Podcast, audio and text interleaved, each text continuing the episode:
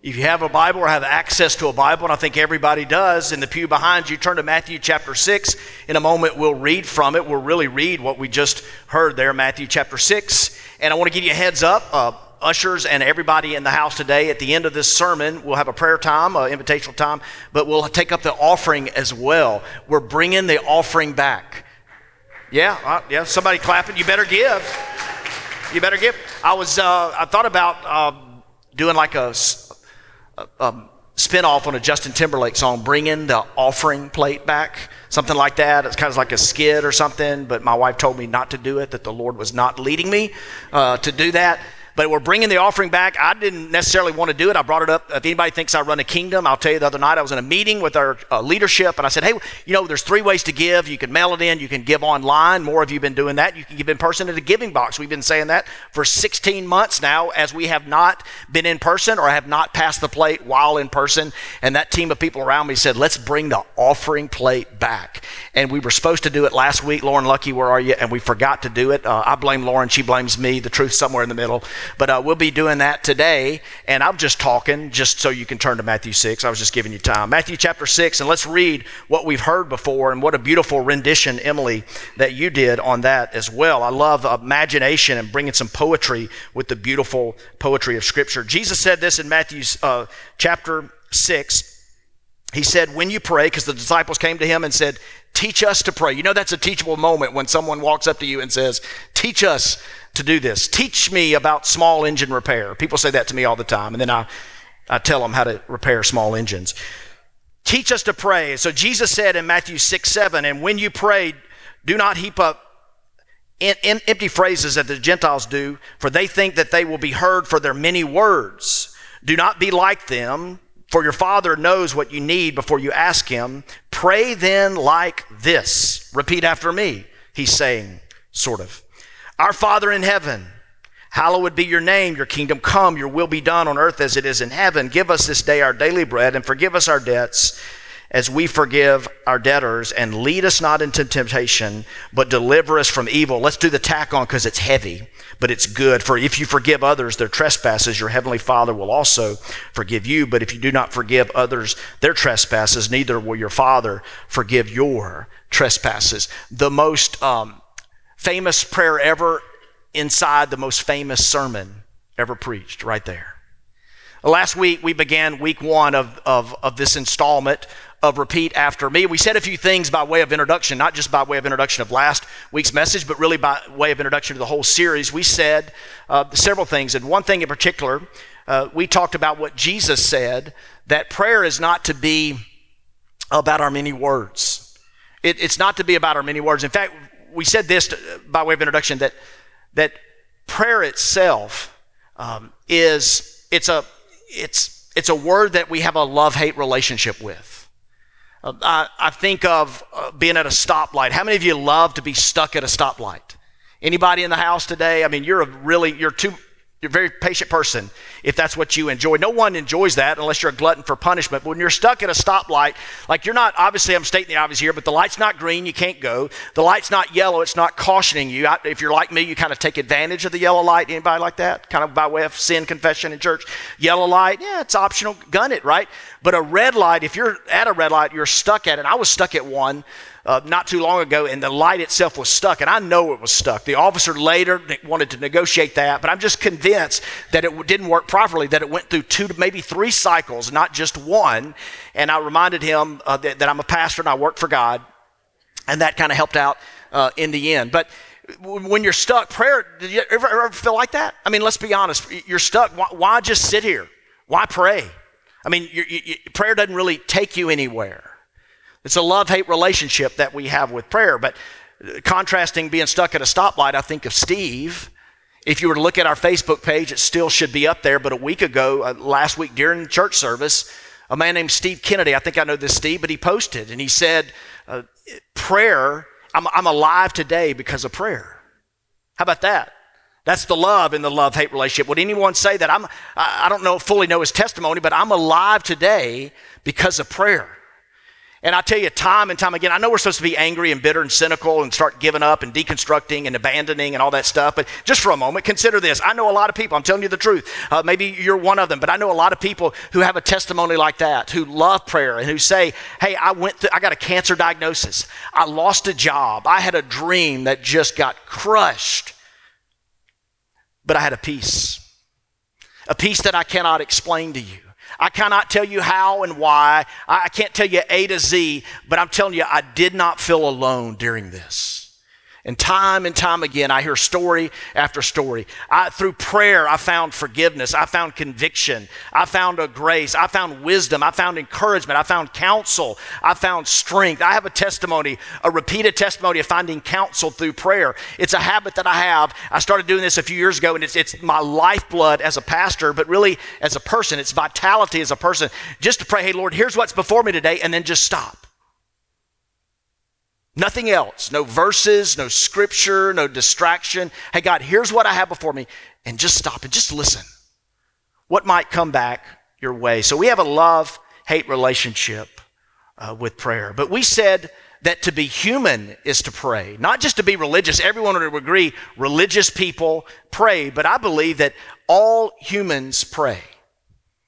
That there's something to it. I have a friend who is an agnostic, and years ago, I, I, challenged him one day. I said, Do you ever doubt your doubts? He's heard me talk about my doubts. He's heard me go through periods of doubting. And, and uh, as I share my testimony and where I vacillated, where my faith has been strengthened, and how I nourish my faith, and when I have doubts, and all that. And I've been pretty transparent with him. But one day I thought I'd turn the table and said, Do you ever doubt your doubts?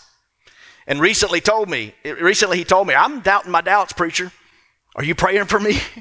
I'm doubting my doubts, and there's just something in us that says this brief existence in these bodies can't be all that it is. This narrow span of living, there's got to be more. This fleeting glimpse in this space time continuum can't be all that there is.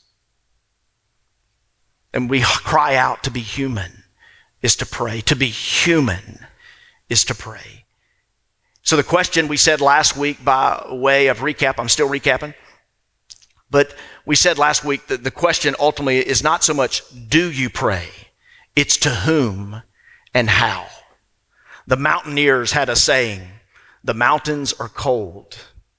Don't dismiss them as uneducated, ignorant people from a bygone era. I think they were onto something. The mountains are cold. In other words, there's a popular thing, especially in Hollywood. I've been looking at this for the last year. Sort of a prism when I'm watching uh, celebrities be interviewed, and they'll they they they'll say, Hey, I'm calling out to the universe, or I'm throwing this out to the universe, or the universe brought this back to me, or I'm speaking this into the universe. And man, I love that in that it shows us that to be human is to pray. There's something in us that wants to call out. Ecclesiastes 3.11, you know, this is one of my favorite verses. For God has set eternity in our hearts. There's something else. There's something more. There's something beyond this. And all of, all of humanity cries out, and Hollywood in particular, the universe, the universe, but I would say the mountains are cold. The universe is cold and capricious. It's moody, and it's not going to be there for you. And into this reality, you, you heard it. Jesus says in the greatest prayer ever offered, in the greatest sermon ever preached, he says, Hey, there's a different way. And when you pray, don't pray as the hypocrites to be seen.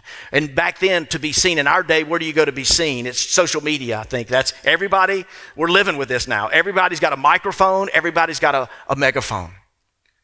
And it's, it's toxic. Where do you go to back then? Without Instagram and such. Where did they go? They went to the street corner and they went to the synagogues. And that's what Jesus addresses. And he says, Don't be like that. Don't be like the hypocrites because they're praying to be seen by people. And then he says, Don't, don't just heap up empty words. Your prayers ever felt like that? Last week we mentioned that there's inscriptions on ancient documents of religious people praying, and they put, uh, by way of adjective, 16 words before God. 16 words before addressing God. Now, I'm, I'm all right for some flowery speech. And let me, let me be honest with you. I'm tempted when uh, some of you will call me and ask me to come pray, to come pray at an event you're having or something that you're dedicating, or to pray at a particular event or group or whatever. And I'm tempted to kind of put some flowery speech in there to be seen by other people in the synagogues or on the street corners. But Jesus, like, you don't have to, you don't have to heap empty words. Just pray. And here's what he says. And this is the essence of prayer. And what I want everyone to think about today and from this day forward is that Jesus says, don't do that. Don't be like the hypocrites to be seen by other people. Don't heap up empty phrases thinking that you will be heard. But when you pray, go into your room. They didn't have a lot of rooms in first century Palestine, by the way. Most of us are living in luxury with extra rooms in our house. And Jesus said, when you pray, go into a room and shut the door to the room and pray to your Father in secret. And then a promise right after the command, he says, and your Father who sees you in secret will reward you.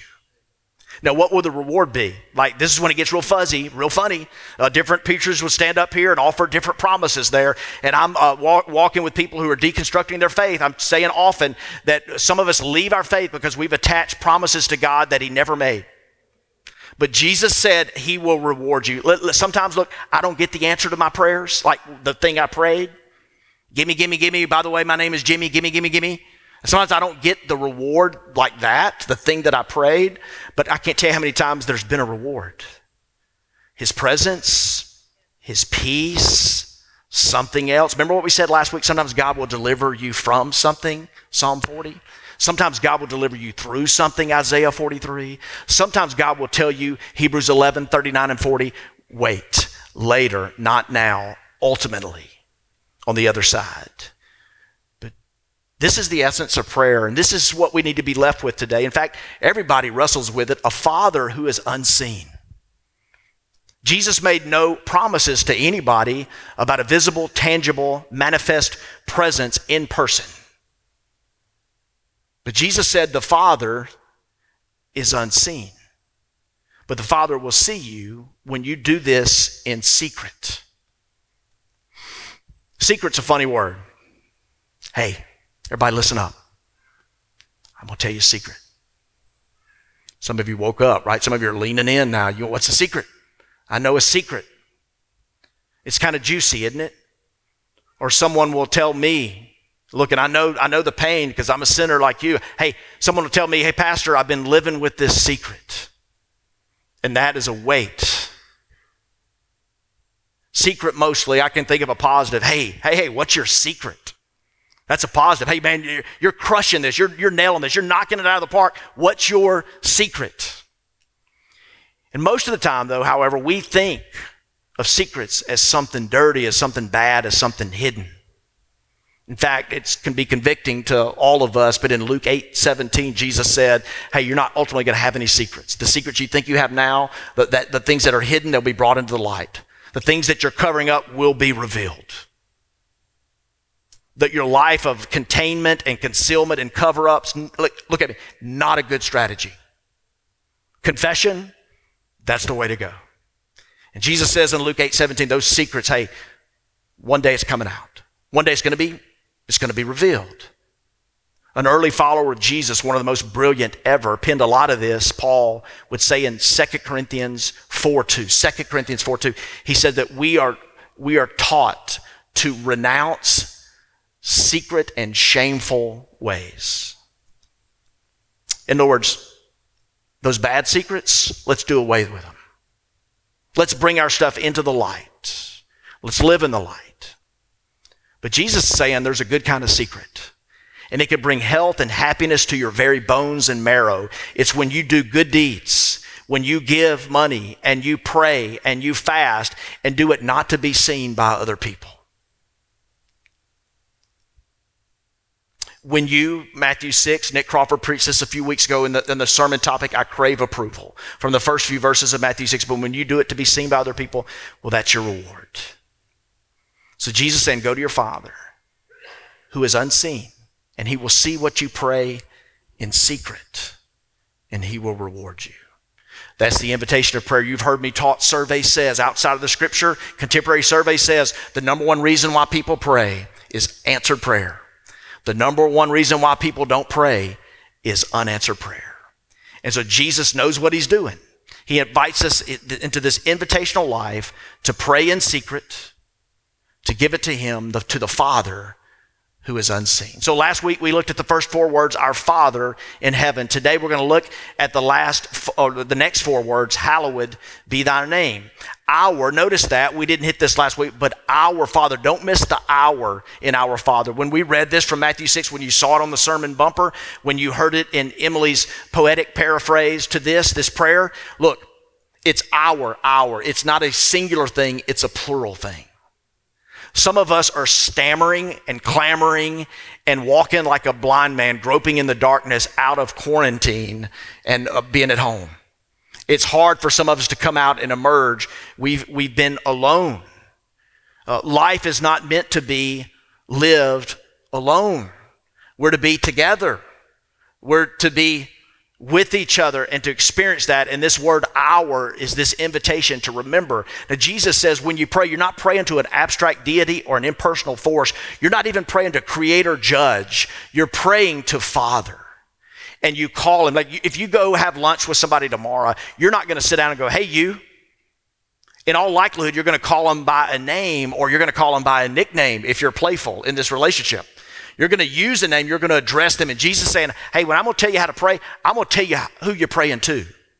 You're not throwing one out to the mountains. You're not throwing one up to the cold, capricious universe. You're speaking to a God who wants to be your father. He wants it to be an intimate relationship. And guess what? It's our father. It's our father. Like, don't let your prayers be selfish. Don't live your life selfishly. Look at me. We're in this together. We're in this together. This week I was feeling lonely at a point and I was discouraged by about 16 things. And someone found a way spontaneously to serve. And I saw them and it blessed me. And I looked out and I was reminded that I'm not alone. That I'm, I'm, I'm believing a lie and I got to be careful. That it's not my father, it's our father. And I've got brothers and sisters in Christ. Guess what? You've got brothers and sisters in Christ. If you have a heavenly father, you have brothers and sisters in Christ friend of mine, they have, um, they have seven kids. I'm so happy for them. So happy that it's them. I got three. I love my three. I wouldn't want to double it and add one. But that's they got a lot of kids, and I ask them. Sometimes I, I joke with them and the kids. I'm like, "Who's who's your favorite? Are you are you their favorite?" And I try to pit them against each other to create a, a dysfunctional family. But the mother was telling me recently, I love them all. And like when you have another baby, and I hope they're done, but when you have another baby, she's like, you know, God just gives you the room. Y'all found this out. You got you got two or three babies. Like God gives you the room. And it's not like a bigger, better thing. It's like just God gives you, every parent and grandparent understands this. God just gives you room to love. And so, listen to me, every time a child of God is added to the table, there's rejoicing. Remember what Jesus said? He said, Pray, our Father in heaven. And John 14, he said, um, in my Father's house, there are many rooms. And God gives room, and we're not the only ones. And can I say, God loves all his children? Do you? Do you? Jesus would pray, Our Father in heaven in Matthew 6, but in John 17, he would say, Father, those that you've given me, I pray for them and those who would believe on me through them, which would include me and you if you're a believer. And he said, I pray, Father, that they would be one. I was looking at unity because there's been a whole lot of division. I was looking at Ephesians 4. Anybody know Ephesians 4? It tells, it tells us how the church should be structured, which is not one person stand on a stage and do the ministry and people come once a week occasionally and drop money in a plate and then leave and they, they do the work of the ministry. It's not that at all. It's uh, people like me would stand here in places uh, all over the city, all over the state, all over the nation, all over the world, and we would, we would preach and we would teach and we would lead so that you would be equipped for the work of the ministry, but we would do it to be spiritually mature. We would build people up in love, in love, in love. We have a father and we're brothers and sisters. Look at this, Ephesians 4. I was breaking it down a little bit. Here's what it says about unity. What about your part? You have a father. We are brothers and sisters. What part do you play in God's family? Ephesians 4, if you look at these verses in chapter 4, unity is to be our priority. How about that? Unity is grounded in the Trinity, Father, Son, and Holy Spirit. When we are one, we reflect God to a watching world. Unity complements diversity. Hey, you be you, be unique, be who God has made you to be. Like this is not about sameness or blandness. Anybody want sameness or blandness in the house of God? Anybody, everybody, you want everybody to be like me? That's probably the easiest question I've asked y'all in a long time. You want everybody to be like you? I don't. Unity is a mark of maturity. Unity is built painstakingly. It won't be easy. That's why scripture says forgive and forbear. Do you just leave? When it gets hard, do you just go? Because we have a father, our father. We are brothers and sisters. Forgive and forbear. Stick around. Be committed. Go the long, go the distance. It's built painstakingly. What is your part? As we've come through COVID and are coming through COVID, we're almost on the back end of this, I hope. Uh, we've had a, a, a heavily political divided season. What part have you played in unity or disunity? When you post, when you speak, when you live, are you adding to the unity? And it's forged by humility. When we say our Father, we're not saying we're a bunch of proud people. We're saying we're under someone who is God. Yes, he's judge. Yes, he's creator, but he's not an anonymous deity. He's not an impersonal force. He's not the mountains. He's not the universe. And Jesus said, when you pray, you start with the Father. Now, here's the thing that Jesus knows Jesus knows when we talk about the Father that it could be super emotional and it could get complicated. In Hebrews 12, it's this passage, don't put it up just yet, but in, in the given context, Hebrews 12 talks about how if you're a child of God, then in his love, he will discipline you. Anybody want to sign up for God's discipline? Like, I don't want that. I want to delight in his goodness. I want his blessings. But your illegitimate sons and daughters, Hebrews 12 would say, take it or leave it, but it says your illegitimate sons or daughters if you don't receive the loving, loving discipline, not random punishment, not mean spirited retribution, but loving discipline. And it says this it says that, that discipline um, at first doesn't seem pleasant. Can anybody relate to that? When you're when you're going through the hurt, when God's pruning you or getting your attention, and there's I mean to prune something according to John 15, uh, when Jesus again talks about the Father, he says that there's some things got to be cut out in our life, and a lot of times discipline can be that way. God is God is cutting and pruning, so there's blades and knives and sharp things. But unlike a murderer, he's not cutting you to kill you. He's a surgeon who wants to get deep in you to do something in your life. And it says discipline at first doesn't seem pleasant. Doesn't seem pleasant, not at first, but it yields, here's another promise, it yields a harvest of righteousness and peace. Discipline is this good thing. Are, are we having the Olympics this summer? Anybody know? Yes?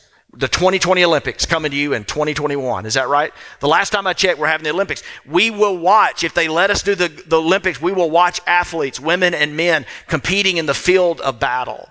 And they will, as the storyline unfolds, they will tell us about these athletes and they will tell us about their training. But for the most part, we watch the highlights. We watch them in the arena, but we forget the discipline that goes in. That's why we are not competing in the Olympics, right? They are competing. We will watch them. We will spectate and we will wonder and we will marvel and we will be inspired and we will cheer. But they went through the training. And when you go through the training, you have something on the other side. And the, you'll hear them. They'll jump up on a, there'll be medals, bronze, gold, and silver. And they'll stand there and they'll say, Hey, on the other side, it, it, the discipline at first didn't seem good, but on the other side of this, there's a harvest of righteousness and peace. It's athletic prowess and accomplishment for us. It's maturity. It's unity. It's love. It's the fruit of the Spirit being born in our lives. So Jesus says we're addressing our Father in heaven. And he says, Hallowed be thy name. Nobody talks like that today, do they? In fact, Hallowed be your name. I threw in the thy. I just wanted to go King James today. Hallowed be. I can't, I can't even say it without saying thy. I'm conditioned from my childhood. Hallowed be your, your, your name. Hallowed be your name. Hallowed be thy name. We don't speak this way, but the word hallowed means to be set apart. It's to, uh, it's to have one as priority. Simply put, it's to worship God. And it, the phrase that Jesus uses in the original languages is to make your name hallowed. In other words, we would live our lives in such a way that God's name would be made great among the people. This thing, by the way, is culminating somewhere. this life is leading to something. This narrow span, this brief glimpse, this really short existence is leading to something. It's us to praise Him. It's us to offer that to Him. When I was in fifth grade, fifth grade, anybody have memories from fifth grade? Anybody kind of old like me, but you still have memories from fifth grade? We had a teacher one time tell us, Miss Schultz, she said, Hey, the assignment for tomorrow is she wanted us to get confident in speaking, which I don't know why. People hate to, to do public speaking. She said, Everybody's going to stand up on our little stage in our class and you're going to tell us the purpose of your life which I thought it's a pretty tall assignment. I don't know how we would do today if you had an opportunity to stand up here. Would you, would you fumble that or would you do well? Would it be cogent? Would it be succinct? Would it be powerful? Would it be inspiring? Would it be clear? Would you know? And a guy named Mike Speed, I have no idea where he is today, but Mike Speed stood up there and other people were kind of offering stuff. I had not gone yet, but Mike Speed stood up in front of the fifth grade class and said, My purpose is to worship God. And Scott Turner was sitting next to me and he mocked Mike for saying that. And I thought, man, my boy just dropped it. My purpose is to worship God, this fifth grader said. All of us have the same purpose. It's a universal purpose that we're created for. That my Presbyterian friends would say the chief end of man is to glorify God and enjoy Him forever. It's to worship Him. It's universal. It's in you. Don't run from it because you are a worshiper just like you are a prayer, prayer. You will give your life to something. Your allegiance, I can make up words, okay? I've been preaching a long time. I can do this. Just as you are a prayer or you are a worshiper, everybody prays, everybody worships. Trust me, you give your allegiance to something, follow your time, follow your money, follow your interest, look at your calendar. That's what you're worshiping. That's what you're praying to. But your chief end, I can make, I can kind of give you a shortcut here if you don't know this. You're the chief end for your whole life, just like Mike Speed a long time ago in Starkville, Mississippi in the 70s. Your purpose is to worship God. That's universal. Tap into that. Make his name hallowed. Worship him. There's a unique purpose for your life. It's going to be different the person that you're sitting next to. If you love someone, you live with them, I hope your unique purpose is complementary to their unique purpose. But there's a universal purpose and a unique purpose is to worship God, is to make his name hallowed. Now here's the thing about name. If you read the Bible from Genesis to Revelation, you'll see the name, the word name a lot. And here's the thing about God. In scripture, stay with me, because it's kind of weird in our society, but in scripture, we, God, God himself frequently gives someone a new name to reflect a new identity. Abram, A-B-R-A-M, Abram uh, means elite father. And God says, you, you now will go from Abram to Abraham, which means father of the multitudes. Jacob, the word Jacob meant deceiver. Remember, he wrestled with God, and God says, You're going to go from Jacob, now you are Israel, which means the one who prevails. Anybody studying current events? The one who prevails. There's just something, there's just something about Israel. I don't know. The one who prevails. Nation after nation after nation, larger and bigger and better, has failed and gone away. We study about him historically, but there's just something about this little nation that had this God and had this book. The one who prevails. Jesus, I bet a lot of you know this, looked at a guy named Simon or Cephas and said, You will no longer be Simon. You will be called Petra or Peter or Rock. There's a new identity. There's just something in Scripture about God giving somebody a new name and it reflects a new reality. But here's what we know names, nomenclature, doesn't equal substance. Uh, Philadelphia is a name of a city, and it means the city of brotherly love. Jerusalem itself means the city, the city of peace. But sometimes the name of a person or a city or place doesn't reflect its reality. There have been, I studied this this week, there have been a few parents who've named their sons Michael Jordan, but they're clumsy and uncoordinated. There's even a few people in America who've named their sons Warren Buffett, but they're poor and unimaginative. Nomenclature doesn't equal substance, but listen to me today. When a name does reflect its meaning, it's powerful. And here's what Jesus is getting at. This is language, but it's life. And Jesus is saying, Hallowed be your name. Isaiah 52, I believe it is, in verse 6 puts it uh, this way But I will reveal what? my name to my people, and they will come to know its power. Then at last they will recognize that I am the one who speaks to them. Who's speaking to you today? The critical inner voice? the relentless voice of the po- politicians and the pundits and the pontificators, the people that have your attention, that are speaking and getting you busy? Do you know his voice? Do you know his name? I will reveal my name to my people. In scripture, there's a few key names for God. Actually, there are hundreds of names for God. But theologians have in systematic theology, don't let that turn you off. It's really rich, it's really life giving. Here's a few names. Now, all three of these in Scripture, in, in Hebrew, have a dash, and they have another spec- uh, level of a, a specific specificity to it. I'm making up words today. Elohim refers to God as all powerful. Jehovah, you've all heard that. The relational God. Before I started reading the Bible, I remember Amy Grant, the artist from back in the day, Adonai, the God who rules. I keep dating myself up here. But here, here are these, uh, these names for God. And God is saying, hey, know my name because when you know my name, for example, we could do a bunch of these, but we don't have time. Uh, uh, but Jehovah Jireh means what? Anybody know? Shout it out. You'll get extra credit. Boom, that was pretty strong. Okay, I should have gone with something obscure. So I'd be like the only one who knew it. I would look better than y'all. But okay, okay. Jehovah Jireh, God is my, one more time, that was a lot of energy. God, Jehovah Jireh, God, my provider. Anybody know that today? Like you know what it means, you called it out, you got the nomenclature, but have you seen God provide? Can I tell you I have? Man, I have. Whew. Like I I get chills with my freckles when I start talking about God as Jehovah Jireh. He provides. Now, sometimes it's last minute. Sometimes it's fifth quarter, not fourth quarter. Sometimes it doesn't come packaged like I want it to come packaged, but He provides. He provides. He does.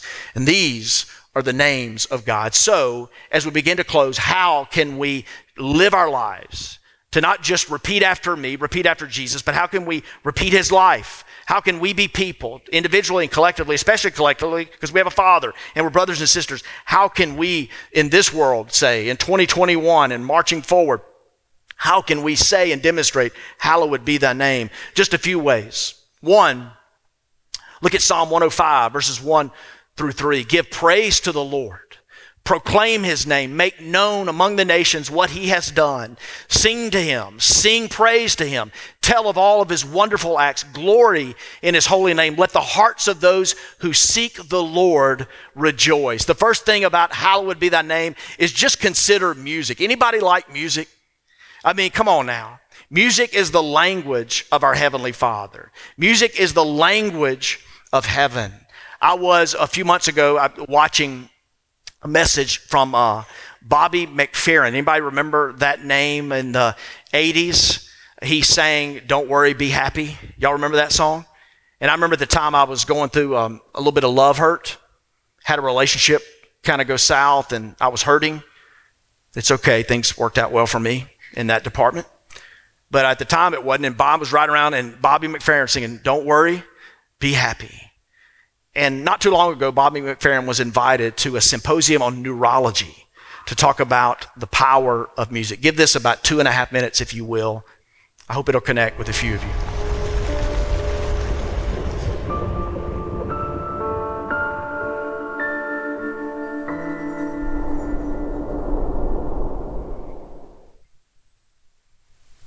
Talking about expectations? Expectations. What?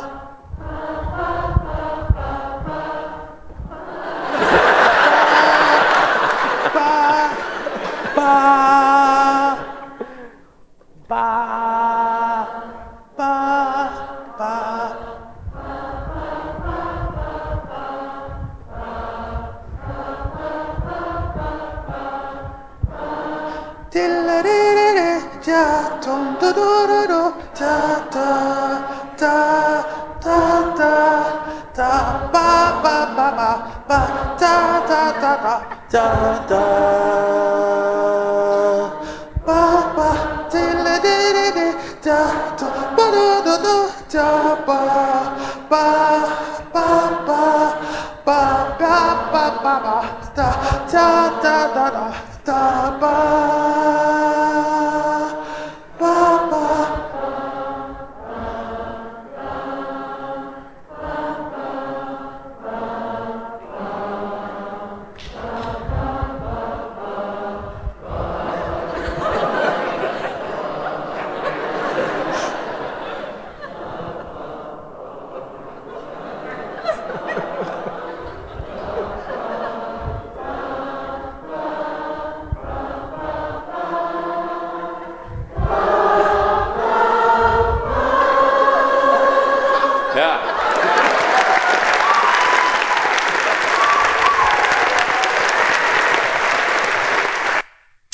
he sits down, he says to the other panelists who are all neurologists, he says to them that he could take that anywhere and that everyone could follow that. How about that? Like, that's pretty powerful. And scripture affirms what's in you and what's in me, even if you're not talented like Lauren Lucky and I are at singing and dancing and stuff. But it's in you and it's in us, and it's a part of saying, Hallowed be thy name. I will make your name great. I will sing with gladness and joy. Psalm 8, David walked out into the night sky. Some of you have experienced this. He says this, Lord, our Lord, how majestic what? Is your name. Your name is hallowed in all the earth. You have set your glory in the heavens through the praise of children. Stay there. So don't forget that. Children and infants, you have established a stronghold against your enemies to silence the foe and the avenger. When I consider your heavens, the work of your fingers, uh, this is called anthropomorphological truths, where they writers of scripture give uh, God, divine God, human attributes and characteristics. These fingers, you did all this with your fingers. What can you do with your fingers? Probably not a lot. But God did this. Remember the Hubble telescope when it went up and it took all these pictures? Like we had technology and we're still advancing, which I love. Because truth is in scripture, truth is in science. And the Hubble telescope showed us, hey, y'all, this is way bigger. This Milky Way galaxy, this universe is way bigger than we ever thought. And God did it with his fingers. Hallowed be your name. He set it in place. Y'all know how he set it in place? Science tells us you put the sun, you put Earth a little bit closer to the sun, we burn up. You take it a little bit away from the moon, and we freeze. What is mankind? Who am I, little old me, that you are mindful of them, of me, human beings, that you care for them? Guess what he does? Because he's our Father in heaven. He's not just our creator, he's our Father, and we're brothers and sisters. And we pray, Our Father in heaven, hallowed be thy name. Psychology today said that children laugh on average 100 times a day, but adults laugh on average four times a day. And so I ask you, what's wrong? I'm talking to the adults. What's wrong with us? Is the world, does the world become that less beautiful? I'm just asking. Does it become that less beautiful? I mean, I know you say, preacher, responsibilities, the mortgage, I got the divorce, things are messy, I got the kids, I got this, I got that. Somebody told me their infant woke up at 1 a.m. ready for church. I mean, I got all this response. I get that, right? I get that. But can I just offer an opinion that life doesn't become that less beautiful? That's 96 gap. That's a 96 gap psychology today.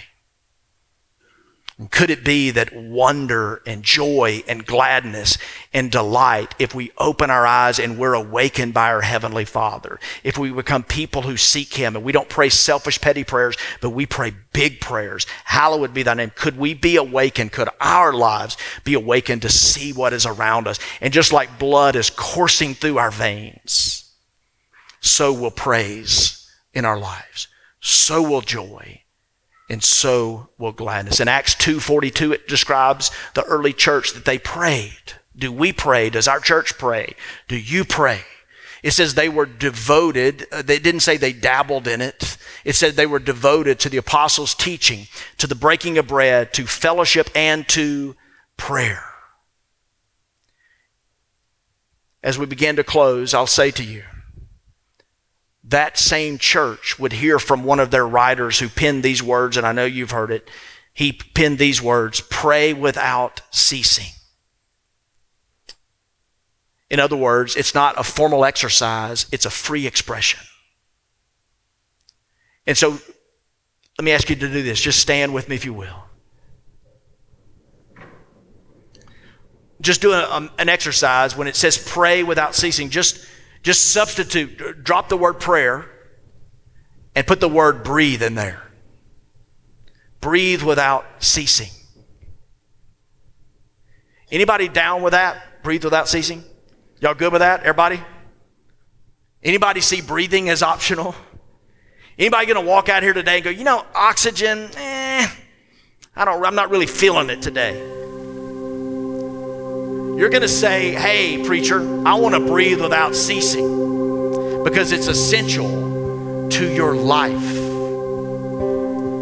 And the call from our Father, a loving Father in heaven, is for us to pray not a formal exercise, not dry drudgery, but the delight of a child. We're brothers and sisters. We're children. Now we need to grow and mature, but we're children coming to our Father with wonder and joy and gladness and amazement. A Father who is unseen, but though our Father is unseen, He loves us, calls us to be His own. And you'll, you'll entertain no more lofty thought than that that your God is your heavenly Father. Pray with me. Father, thanks for today and for worship. Thanks for an opportunity to sing. Lord, I pray that we would raise the roof, that we would say together, Hallowed be thy name, majestic is your name. God, you are great. And Lord, as we've said here before, uh, what's, don't let what's wrong with us keep us from worshiping what's right with you. And as we get aligned with you, as we learn in the coming weeks about surrendering, about your kingdom coming and, and forgiving others, Lord, that you would, your words would penetrate us and probe to the deep parts of who we are and would lead to newness and change. Lord, you you give a new heart and a new spirit and a new mind, and you create a new song that we can sing. And one day you'll give a new heaven and a new earth. And God, I pray for old, dry, stodgy people set in our ways, whose spirit at times is withered without wonder and joy and gladness, that you give us childlike faith to come to you, to a heavenly Father who loves us, and that we will turn our praise to you away from our problems and say, Hallowed be your name. Bless these tithes and offerings. In Jesus we pray.